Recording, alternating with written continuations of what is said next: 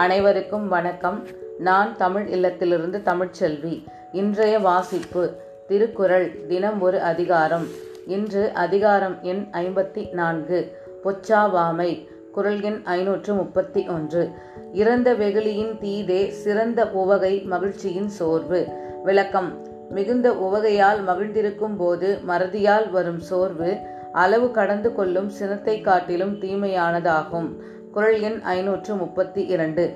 பொச்சாப்பு கொல்லும் புகழை அறிவினை நிச்ச நிரப்பு கொன்று ஆங்கு. விளக்கம். நாள்தோறும் விடாமல் வரும் அறிவு வரும் வறுமை அறிவை கெடுப்பது போல மறதி ஒருவனது புகழை கெடுத்துவிடும். குரல் எண் ஐநூற்று முப்பத்தி மூன்று. பொச்சாப்பார்க்கு இல்லை புகழ்மை அது உலகத்து எப்பால் நூலோர்க்கும் துணிவு.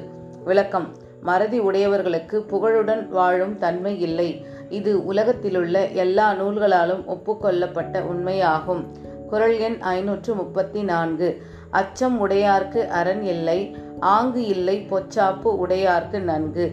விளக்கம் உள்ளத்தில் அச்சம் உடையவர்களுக்கு புறத்தில் அரண் இருந்தும் பயனில்லை அதுபோல மறதி உடையவர்க்கு நல்ல நிலை வாய்க்கப் பெற்றிருந்தும் பயனில்லை குரல் எண் ஐநூற்று முப்பத்தி ஐந்து முன் உறக்காவாது இழுக்கியான் தன் பிழை பின் ஊறு இறங்கிவிடும். விளக்கம் துன்பம் வருவதற்கு முன்பு தன்னை காத்து கொள்ளாமல் மறதியாக இருந்தவன் பின்பு துன்பம் வரும்போது தன் பிழையை நினைத்து வருந்துவான்.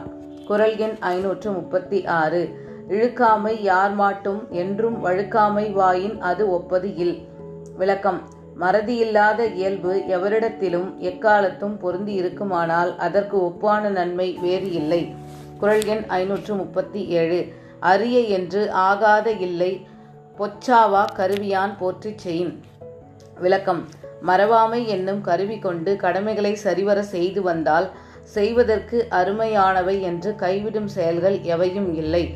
குரல் எண் ஐநூற்று முப்பத்தி எட்டு புகழ்ந்தவை போற்றிச் செயல் வேண்டும் செய்யாது இகழ்ந்தார்க்கு எழுமையும் இல். விளக்கம். அறநூலார் புகழ்ந்து கூறிய செயல்களை விடாமல் செய்ய வேண்டும். அவ்வாறு செய்யாமல் மறந்தவர்க்கு ஏழு பிறப்பிலும் நன்மை இல்லை. குரல் எண் ஐநூற்று முப்பத்தி ஒன்பது. இகழ்ச்சியின் கெட்டாரை உள்ளுக தாம் தம் மகிழ்ச்சியின் மைந்து உறும்போழ்து. விளக்கம். மகிழ்ச்சியில் கர்வம் கொள்கிற போது அம்மகிழ்ச்சியினால் கடமை மறந்து அழிந்தவர்களை நினைத்து பார்க்க வேண்டும். குரல் எண் ஐநூற்று நாற்பது. உள்ளியது எய்தல் எளிது மண் மற்றும் தான் உள்ளியது உள்ள பெறின் விளக்கம். ஒருவன் எண்ணியதை விடாமல் எண்ணிச் சோர்வில்லாமல் இருக்க பெற்றால் அவன் நினைத்ததை அடைதல் எளிதாகும்.